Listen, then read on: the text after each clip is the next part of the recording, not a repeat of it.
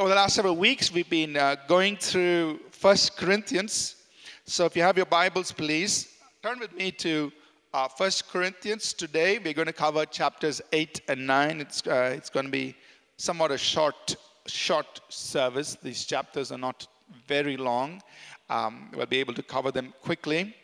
Um, so, you know, each year we take time to go through one book of the Bible, study it sequentially, chapter by chapter. Of course, we do other ways of ministering the word. We talk, do topical studies and uh, other things, but we also try to do one book study every year. Uh, so this year we are going through First Corinthians. We have covered the seven chapters. Uh, you're welcome in case you missed any of them. You're welcome. All of this is available online the video, the audio, the sermon notes. So you can always go back and um, review that. Uh, so Paul has uh, is writing to the church in Corinth, a, a church that he and his team had established approximately seven years prior to this. Uh, the church has grown, people have come in, uh, and they're facing certain challenges, certain issues, certain questions, how to live their Christian life. And so Paul is writing, addressing issue after issue, and giving them uh, God's instruction on how to handle our various life situations. In chapter 8, Paul begins to address, or in this chapter, Paul addresses one other issue that they are facing, which is the issue of whether or not it is right for a believer to eat food offered to idols. Now, because uh, all of them, I would say most of them, uh, have come from a background that was deep in idolatry. They've come from that background. You will find this uh, in the next few chapters as well. Paul referring to their background. He's saying, Look, uh, you were carried away, you know, uh, worshiping these idols and so on. So they've come from that background. Now they've heard the truth. They know the truth. Uh, they believed, have, they, have, they have believed in the Lord Jesus Christ. But uh, they, need to, uh, they need answers to these uh, situation. Should we continue eating food that was offered to idols? Now, the situation is like this, just to help us understand their context, and then we will talk about our context. Their context was like this uh, when they had food, uh, things offered to idols, ma- major part of that was meat. So when you're talking about food, we're talking about meat, you're talking about animal. Right? They had animals and meat offered to idols, sacrificed. Now, some of that was eaten right there in the temple as part of their worship towards uh, the idol. The rest of it, which was not finished, was taken to the market and sold in the market. Right? So if you happen to go to the market to buy meat, you may end up buying meat that was actually sacrificed to idols. So they had these two questions.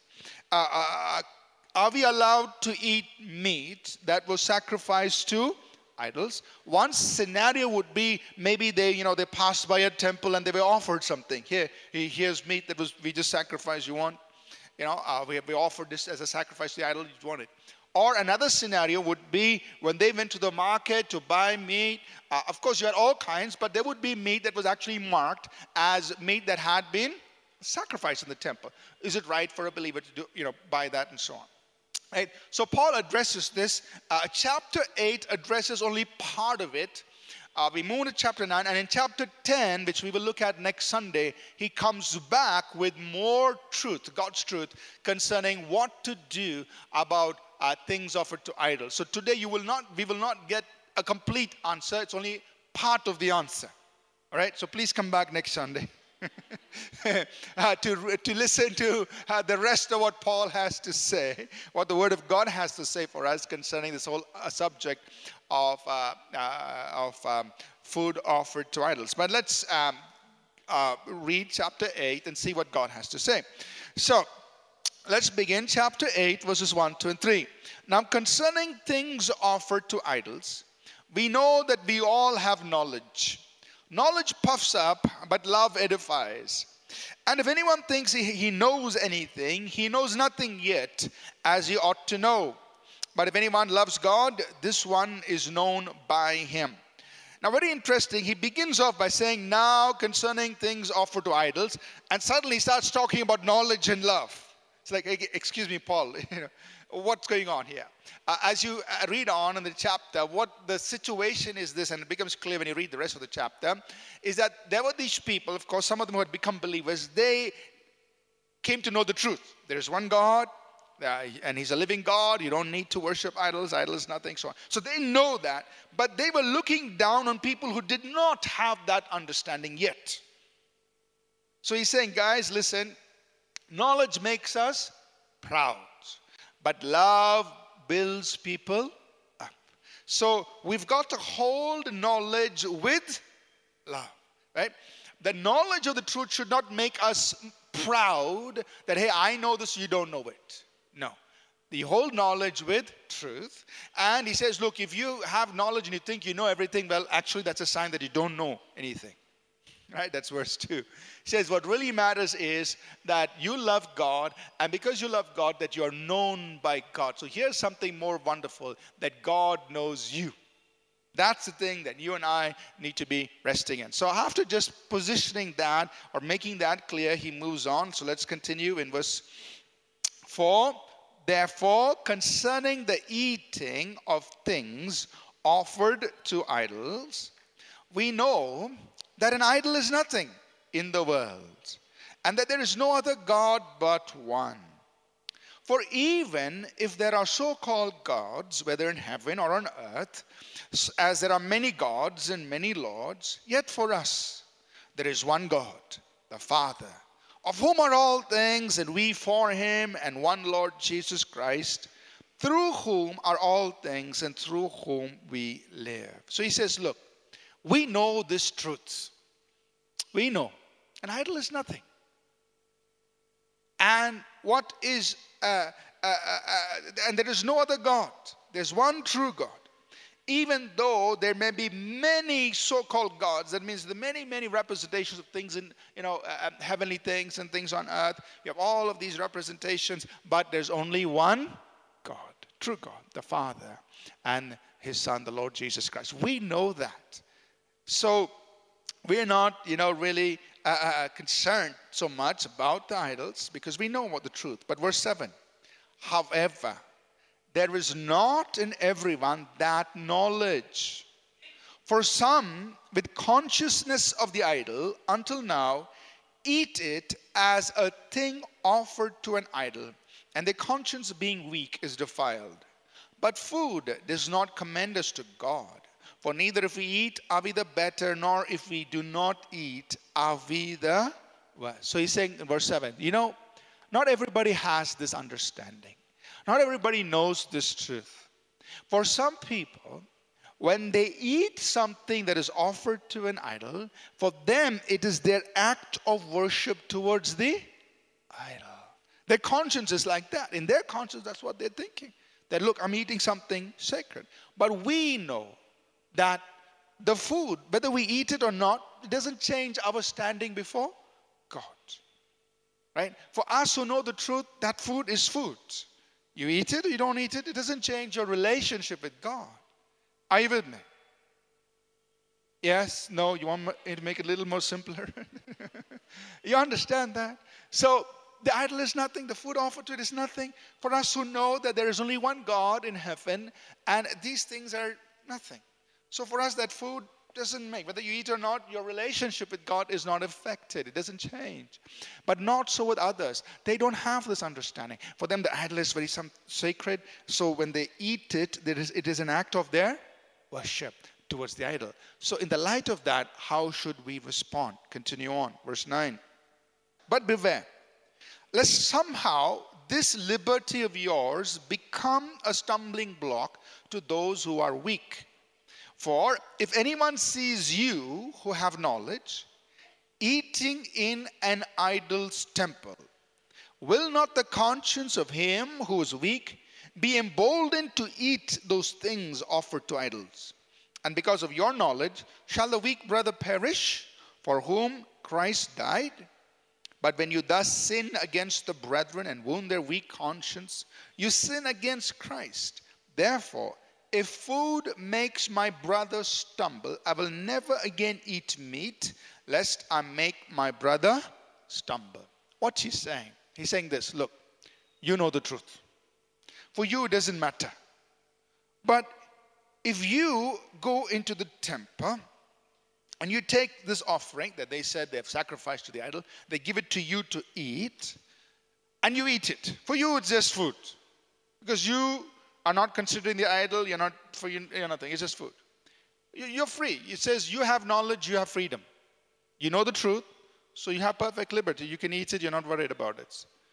But if somebody else who doesn't have that knowledge, they see you eat this, they misunderstand. They think, so he calls them a weaker brother. That means he's still coming to understand the truth. He's still maybe in the faith, he's in the faith, but he doesn't have this understanding. He's a weaker brother. He sees you do this. He thinks you are worshiping the idol by you eating. So he is emboldened in his faith to do the same thing. You took one piece, he'll take three. and he wants to worship. For him, it is like I am worshiping the idol because I saw my brother. Oh, he's very, he's a believer, but he came same temple. He also ate. So I'm also. And he's emboldened in his faith. He thinks you're worshiping that. You're not. You have knowledge, you have liberty, but you're just eating it. You know, for you, a banana is a banana is a banana, and just eating it. But for him, it's not that. For him, it's worship. But he's being emboldened by your action. So he says, if what I do is actually going to encourage somebody else to do something that is not that is wrong, he doesn't know that. He's, he's encouraged to worship the idol by doing that. He says, then I will not refrain from eating. Are you understanding? Because he says, if I do this, then I'm causing my brother to stumble. In fact, he will perish. I mean, he will lose. He's not going to be saved because he's actually worshiping the idol. He's not going to be saved. He will perish. And I am actually sinning against Christ because I'm not making my stand clear. Are you understanding? Right? So, from that perspective, Paul says, I will not eat that meat that is offered there. I won't eat it because I don't want to make my brother stumble. I want him to understand that uh, even though idol is nothing, this food offered to is nothing, and I'm worshiping the true God, yet for his sake, I won't eat it because I want him to understand there's only one God to be worshiped. Amen? So, this is as far as he takes it in chapter 8. He's going to come back in chapter 10 and address the other issue. When you go to the market to buy meat, what happens, right? And he's also going to give us insight on something more about the idol. He says, when you offer things to an idol, there's something behind that also that you need to be aware of. That comes up in chapter 10. So please, for the continuation of this, part two, we'll do that next Sunday. So let's go to chapter 9. So in chapter 9, the Apostle Paul addresses another uh, aspect uh, uh, another important issue uh, that was coming up in the Corinthian church, which was that some of these people, there were people who came in uh, to the Corinthian church and they began to put doubts in the minds of people, saying, hey, Paul is really not an apostle. He's really not an apostle of Jesus Christ. He's not. So people began wondering, you know, is Paul really an apostle of Jesus or not? Right? So now he defends his apostleship. In chapter 9, he defends. And so also in, uh, you know, you will see in chapter, uh, later on in chapter, First Corinthians and also in Second Corinthians, he will there are times when he defends his apostleship so in chapter 9 he begins his defense of his apostleship and he points to certain uh, aspects of his ministry that uh, uh, that in some way give um, uh, uh, uh, you know, support the fact of support the fact that he is an apostle of Jesus Christ. so as we read this, of course, we'll understand the context. But what I want to take out, what I want us to take out is this is the life of a minister of God. You see, the word apostle actually in the Greek is a very simple word. It's a simple word. It simply means a sent one. Now we understand that there is the office of an apostle, which the apostle Paul was in, but we also understand that all of us are sent ones. Because Jesus told all of us, go. So, in some way, if you say, I'm an apostle, it's true.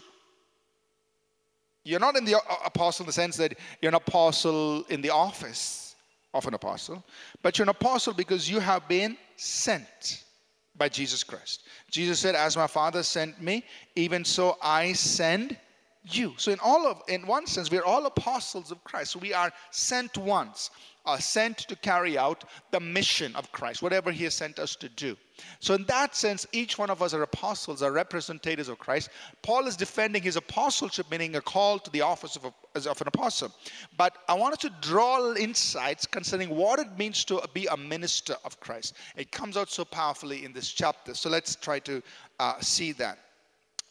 Uh, 1 uh, Corinthians chapter 9, we'll read the first 15 verses as Paul begins his defense of his apostleship. He starts by saying, verse 1 Am I not an apostle? Am I not free? Have I not seen Jesus Christ our Lord? Are you not my work in the Lord? If I'm not an apostle to others, yet doubtless I am to you. For you are the seal of my apostleship in the Lord. My defense to those who examine me is this. So now he's going to defend himself. But he's, he's already stated, look, I am an apostle. You know, I, I, am I not an apostle of Jesus Christ? I have seen him, and you are my work in the Lord. You are the proof of my apostleship. I may not be an apostle to others, but I'm an apostle to you because look, your lives have been changed. Your lives have been transformed. That's proof of my apostleship, is what Paul says. And then he begins his defense. Verse 4 Do we have no right to eat and drink? Do we have no right to take along a believing wife, as do also the other apostles, the brothers of the Lord, that is James and Cephas, which is Peter? Or is it only Barnabas and I who have no right uh, to refrain from working? For whoever goes to war at his own expense, who plants a vineyard and does not eat of its fruit, or who tends a flock and does not drink of the milk of the flock.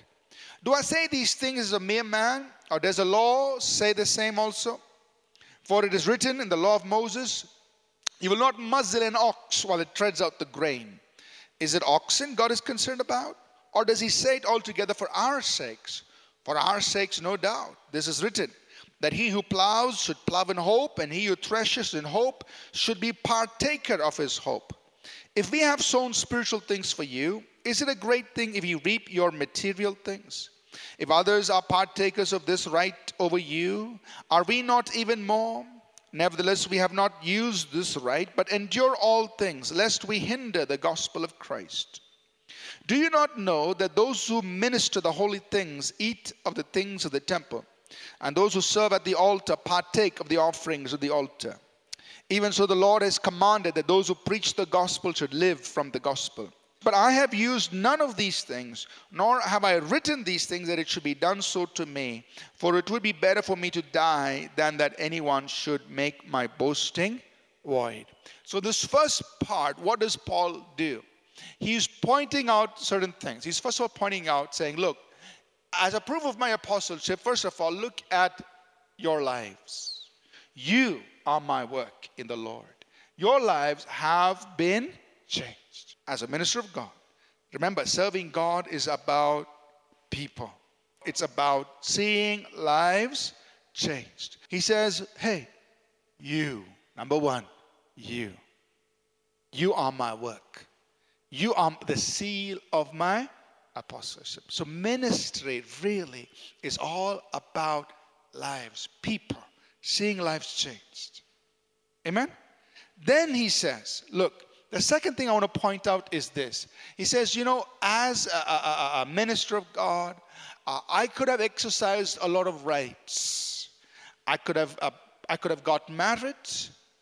I could have um, uh, uh, refrained from working, but you know that Paul, in many of the places, cities he went, he worked. He was a tent maker. He and his team, they built tents, they sold it, took care of their own needs. So he said, I could have refrained from working.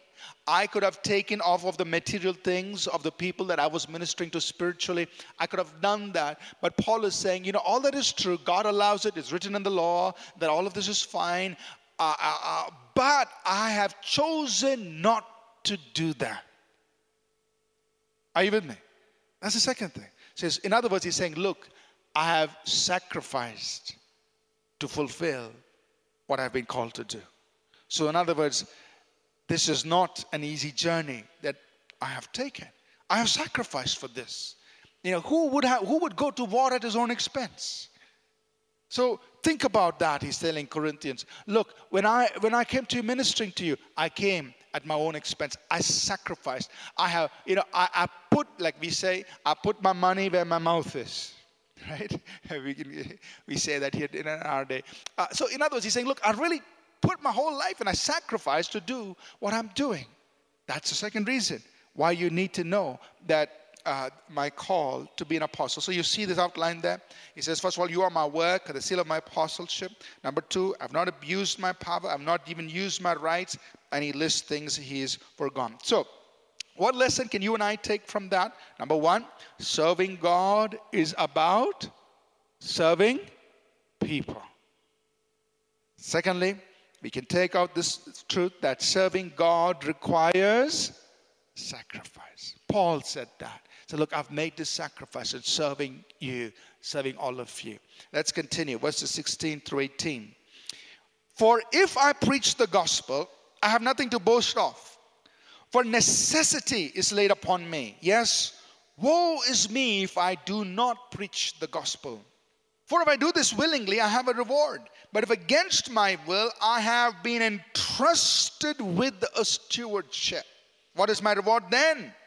That when I preach the gospel, I may present the gospel of Christ without charge, that I may not abuse my authority in the gospel. So, two things Paul points out. He says, You know what? I am doing this because necessity has been put upon me. Meaning, there is a heavenly responsibility on my life.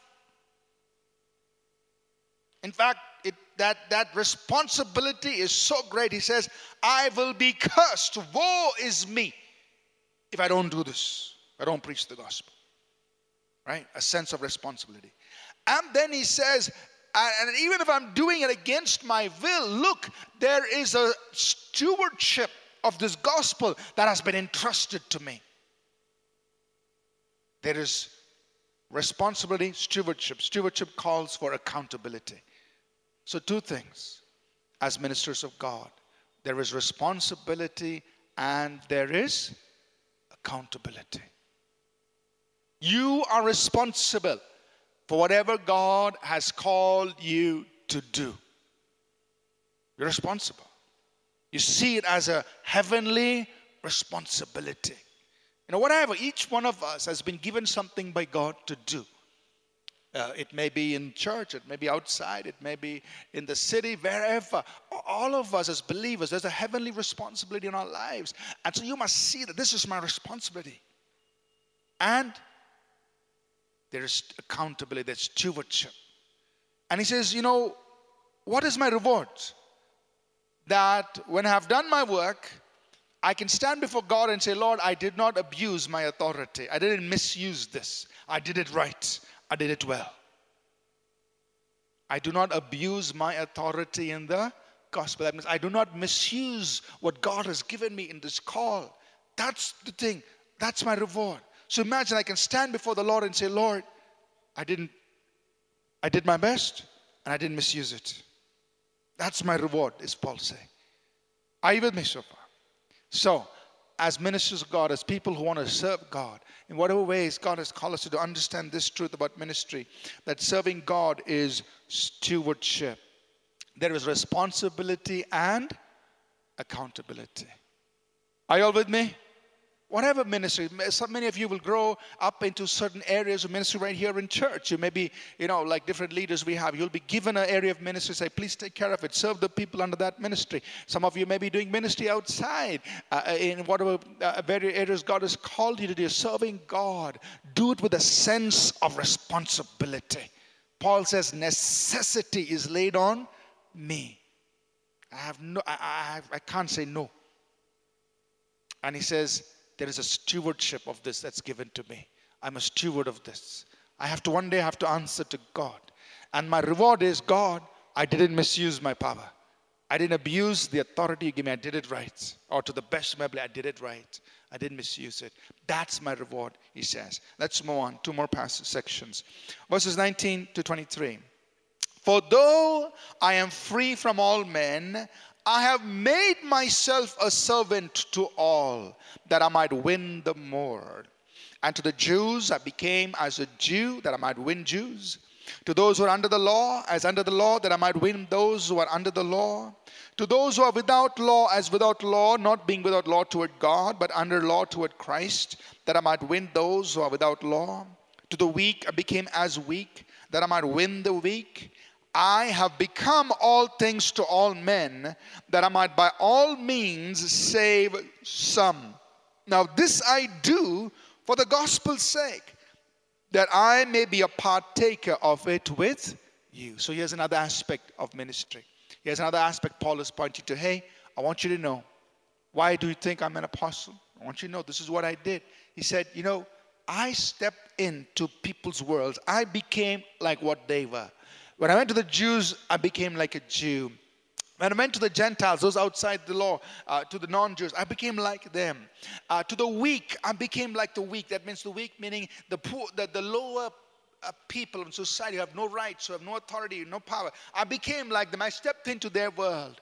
And he said, uh, to those who are without law, that they, they live on their own, I became like them, but yet not without law to Christ. I still remain submitted to Christ. He says, I became all things to all people so that I could by all means save some. So here's another aspect of being a servant of God, of willing to serve God. We must be willing to serve people by willingly stepping into their world, becoming like them. Are you understanding? It depends on what God's called you to do. For example, some of us may be serving people in the slums. Look, when you go to serve those people, you don't go wearing a tie, suit, you know, suit, tie, boot, and all that. Go there. You can't do that. You've got to become like that. You go wear simple clothing. Go sit there, find out what's going on in their lives. You talk to them, you sit where they are, relate to them. Then you will be able to serve them. Right? You have to step into their world. Become all things to all people. So, like that, many of us sitting here, we are called to different kinds of people. And for us, uh, whatever it is, uh, you know, uh, entering into their world, maybe we feel uncomfortable. You say, God, I'm not made like, like that. I, I can't connect, God. I don't smell like them. I don't look like them. I can't talk like them. But God says, I want you to go to them. God, me, to them, go. So, you know, whatever uh, changes you need to make, whatever risks you need to take, whatever you need to do, you go to them. You become all things to all people whom God is sending you to so that you can save them. Save some. Are you with me?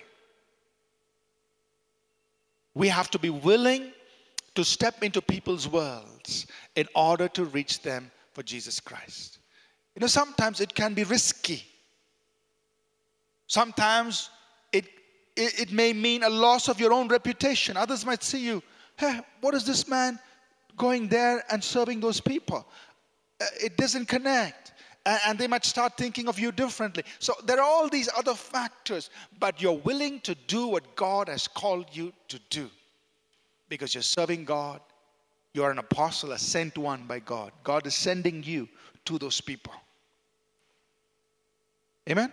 That's what Paul is saying here. I became everything to those people that I was reaching. I went into their world. I became like them. And uh, in order that at least some people may come to know Jesus Christ. Last passage, last section, verses 24 to 27. Do you not know that those who run in a race all run, but one receives the prize? Run in such a way that you may obtain it. And everyone who competes for the prize is temperate in all things. Now they do it to obtain a perishable crown, but we for an imperishable crown.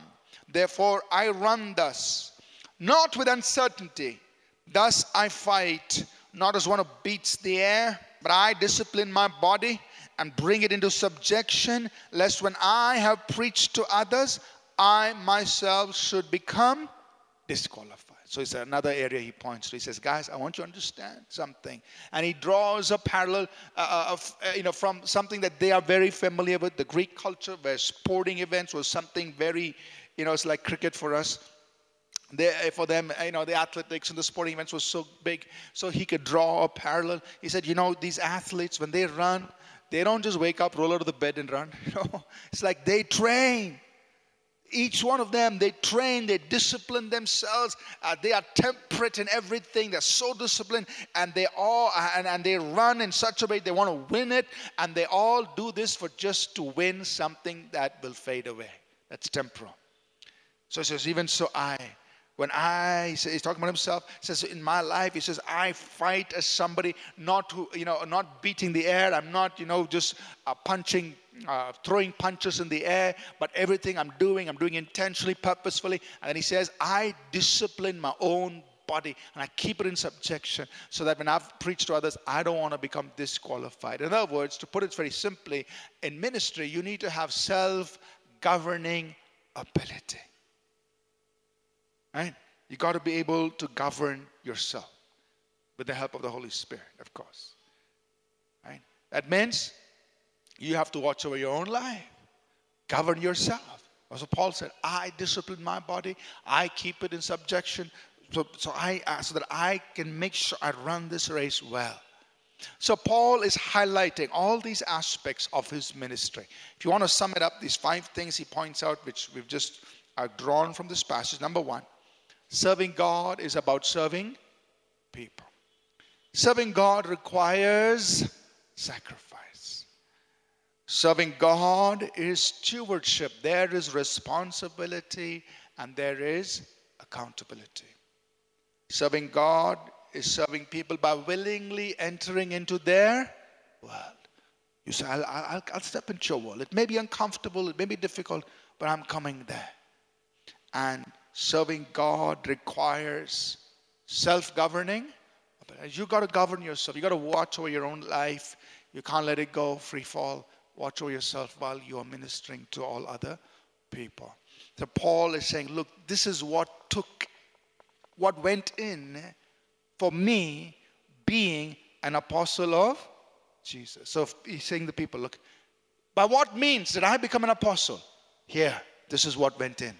For me to be an apostle of Jesus Christ. This is what it took.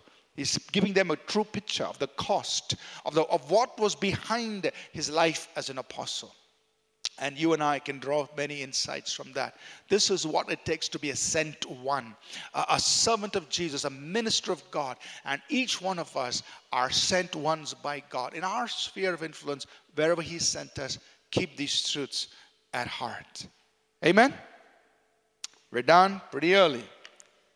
So tomorrow, we, uh, not tomorrow, sorry, next Sunday, uh, uh, we will continue with chapter 10, where he comes back to the subject of, uh, of uh, he goes back to the subject of uh, what do you do with idols and food offered to idols and all that, and he, and he brings, he explains things at a much greater detail. But we're going to take some time to pray before we dismiss this service. I want to just pray in, in light of what you heard I want you to pray in the light of what you heard this morning. Um, one, from chapter 8, you take a stand. You say, God, I understand now what it means, why I should not eat what is offered to idols. I don't worship idols. I, I know that an idol is nothing, but I want to worship the true God, the Father, and the Lord Jesus Christ. I want to do that. Secondly, about your life as a servant of God. You know, this is what it takes to be a servant of God. It's about serving people, it's about sacrifice, it's about stewardship. There is responsibility, there's accountability. It's about stepping into people's worlds willingly so that you can win them for the Lord. And it's about you governing yourself while you're serving God. So I want you to pray about that for yourself right now. Take a few moments, please. Thank you, Lord. Thank you. Thank you, Father.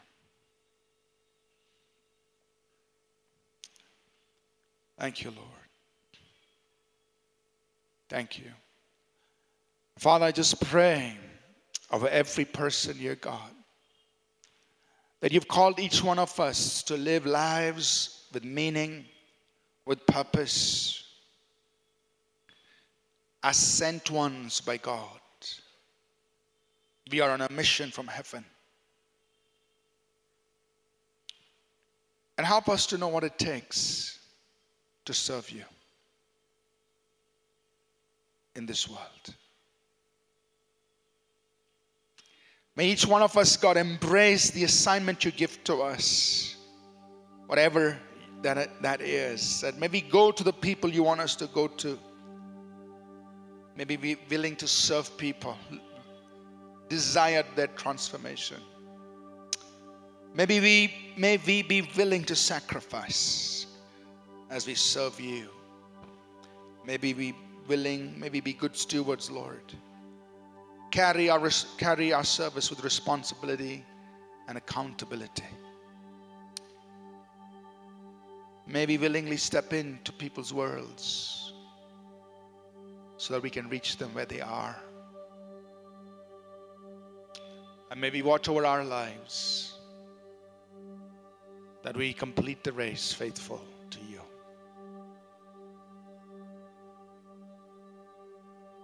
Help us, help each one of us, Father.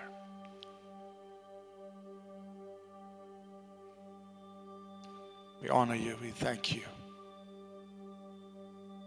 We bless you, Jesus. Thank you, Lord. Thank you.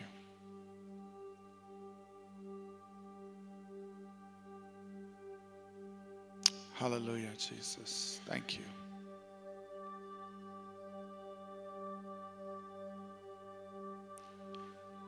Thank you, Lord. Jesus, we welcome your presence in this place. We know you are here. We know you're amongst us. We know you are our healer. You are our deliverer. You are the miracle worker. And right now, in this place, we pray that you'll move with your healing power, move with your healing virtue, Jesus. Heal people. Men, broken hearts. Heal people of sicknesses, diseases, ailments of their bodies. Deliver people who are tormented in their minds, oppressed in their minds. And Lord, intervene in our life situations. Lord. We just thank you. We bless you, God. We honor you. Praise you, Jesus. Just want to take a few moments to pray for healing and to pray for miracles in this place. I and, I, and I just call of these conditions, even, even if you, you know, I want to first pray for these conditions. If you have a problem, I, I just sense here somebody on your, the back of your left shoulder. If you have an injury there, a problem there, just stand up where you are. I want to pray for you right now. So the back of your left shoulder, this area, just stand up. If you have a problem there, just rise. I want to pray and minister to you. Just pray from here. Also, people in the lower back, if there's pain in this area, in the lower back, and you've had this recurring pain, it's been for there for a long time. I just want to pray for you. So I just want you to stand up. I'm going to just pray from here. Believe God for your healing, all right? So just lay your hand on that part of your body where you have pain. And Father, right now, I take authority over the pain, the injury, the problem, and the left shoulder or even the lower back. In the name of Jesus, I command healing to you right now. So as you have your hand there, just say, Lord, I receive my healing. You may feel a heat or warmth. You may feel the power of God flowing through your body right now. Just say, Lord, I receive it. I receive healing right now. I command that shoulder to be completely healed. Even if there's been an improper uh, connection of the bones there after injury. I command healing right, right now. For the lower back, I command healing right now. Be completely relieved of everything that's causing your pain, your discomfort. Receive your healing now in Jesus' name. In Jesus' name. In Jesus' name. God bless you. if you can, you know, you, you're welcome to be seated. If you can, if you feel something, you know, healing has happened right now completely, then you're welcome to come forward and share testimony. Otherwise, again, we don't want anybody to be pushed into any testimony right now. And if, if you know, you're welcome to go back, share, check, and then come with your testimony. But if something happens right now at any point in time, just feel free uh, to come forward and, and share your testimony. All right, I also want to pray especially for people who need a financial miracle, meaning there's a situation in your life that you want God to break through financially. Again, we don't want to do this to embarrass you, but you know that our God works miracles in that area of our lives. Amen. And it's throughout the Bible. Can you imagine this widow woman? Her husband had just died, and when he died, he left behind a huge debt. And where does she go? She goes to the man of God and says, Can you help me? Right? She can't go to the banker. Nobody's going to give her a loan. None of that. She goes to the man of God. And God intervenes in her life. God works a miracle in her life with what she had a little jar of oil. God worked a miracle in her life situation back then, cleared all her debt, and gave her enough for the rest of her life. Amen? Can God do that today? Of course. Of course, it may not happen through a little jar of oil, it may happen through some other means, but God can come through into our life situations and work those miracles. Amen. How he does it may be a little different, but he can do the same thing in our situation. He's no respecter of persons. So if you need a financial miracle, I want you to stand up. I want to pray. After that, I'm going to call our ministry team up and we will uh, continue in prayer. We will dismiss others, but we'll continue to be available to you. But I want to pray for that. Just so please stand up. If you're here, God, this morning, say, I need a financial miracle in my life. Whatever that situation is, I, I don't know. But God in heaven knows, and God in heaven will come through for you. Just remember the story of this lady that we just talked about from Second Kings chapter 5.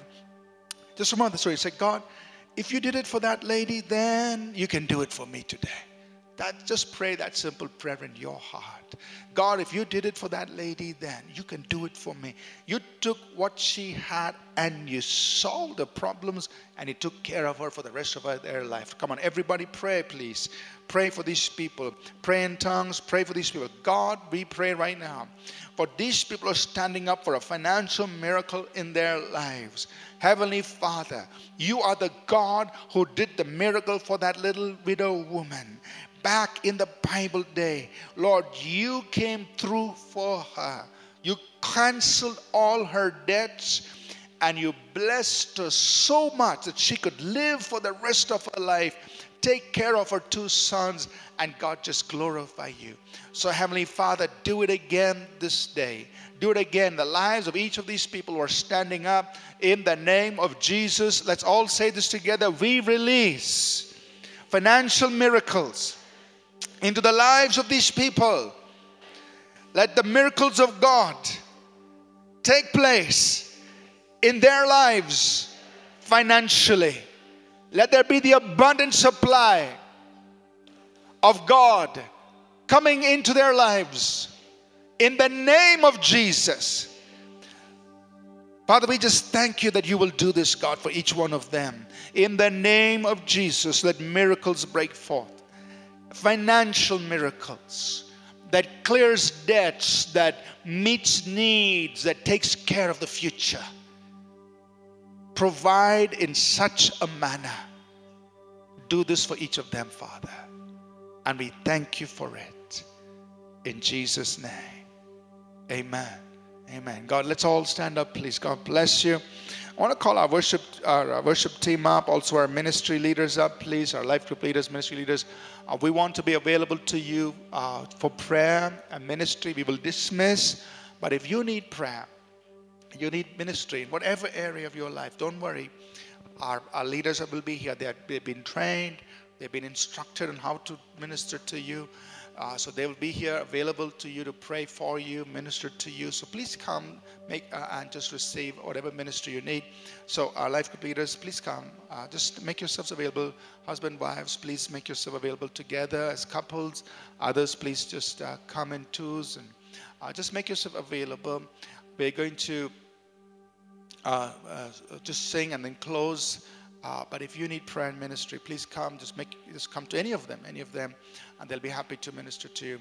Other life group leaders, come just come on up and make yourself available. We're gonna we want to see God do more things in our lives. God meeting the needs of people. Uh, you know, there's another area that we really want to see breakthroughs. We want to see couples having children. So, in case uh, you're a couple and you've not had ch- children for long, now and then we've seen God do miracles. We want to see God break through for every couple. Amen. So just come and receive prayer and, and, and believe. We believe God. He will do it for you. Um, and, and He will come through for you. All right, come, um, Anita, Jake, please come, come to this, uh, come in the middle. There's the space come. Come, yeah. All right, we're just gonna uh, worship. Come, Joy, Sangeeta, come on, come, yeah, come. Oh, you're up there? Okay, you're up there. Yeah, so we have people up there as well. So if you want to minister there, uh, that's fine. All right, let's just. Um,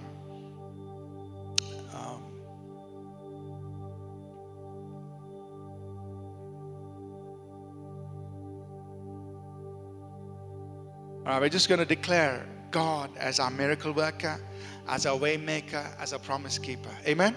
So as they're doing that, feel free to come. So you can start coming praying. As soon as the song is done, uh, we will dismiss, uh, but we will our leaders will be continued to be available to you to pray, and I will also come and join them.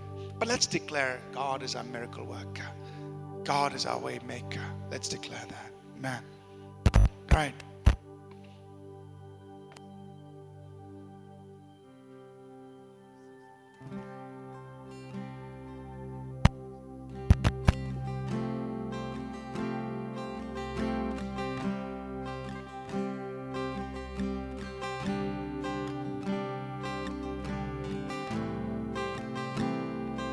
Are here,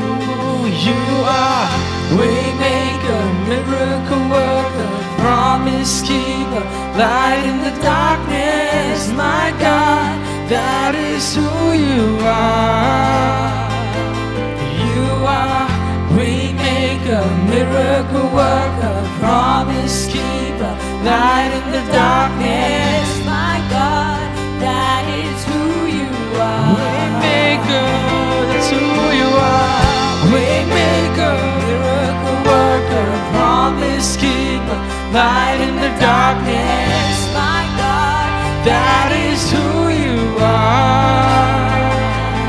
You are waymaker, miracle worker, promise keeper, light in the darkness. My God,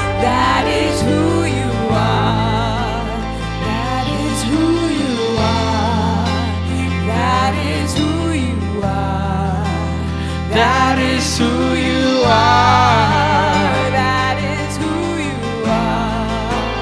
That is who you are.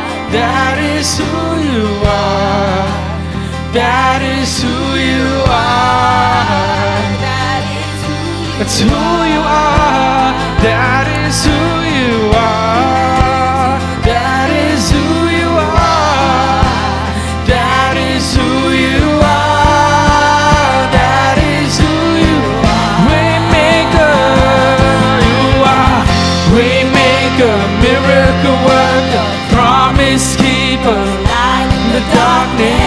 My God, that is who you are.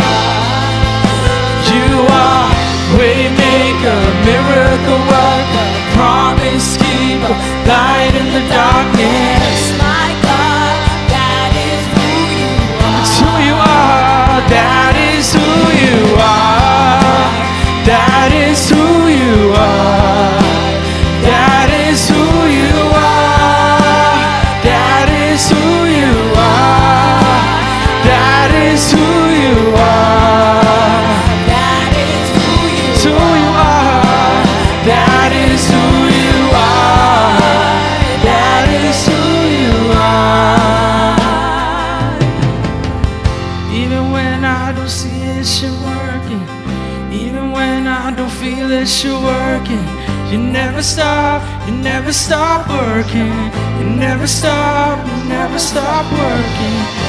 Even when I don't see that you're working. Even when I don't feel that you're working, you never stop. You never Oh, stop. you never stop, you never stop. You never stop working. Oh, even when I don't see that you're working, even when I don't feel that you're working, you never stop, you never stop working, you never stop, you never stop working, even when I don't see that you're working, even when I don't feel that you're working, you never stop, you never stop working, you never stop, you never stop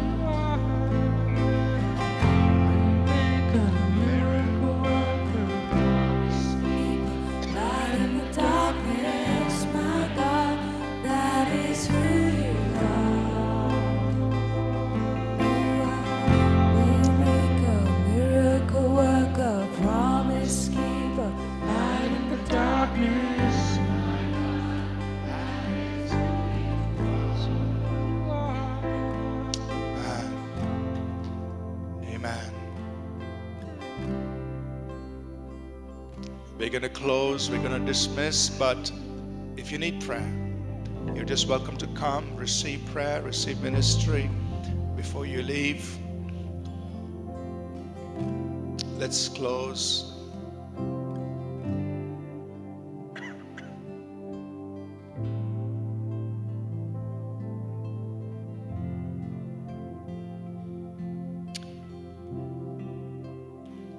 Thank you, Father, for who you are to us.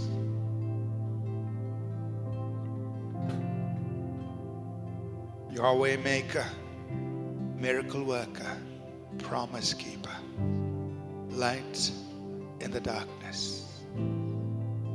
Thank you.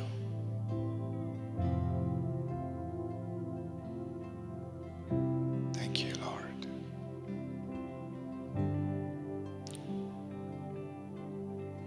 The grace of our Lord Jesus Christ, the love of God, our Heavenly Father, the sweet fellowship of His Holy Spirit be with each of us always.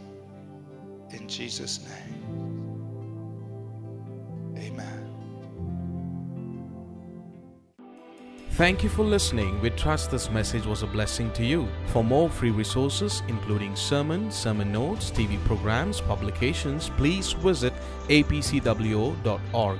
For information on APC Bible College in Bangalore, please visit apcwo.org/bible college. Please remember to download the All People's Church Bangalore app from the App or Google Play stores.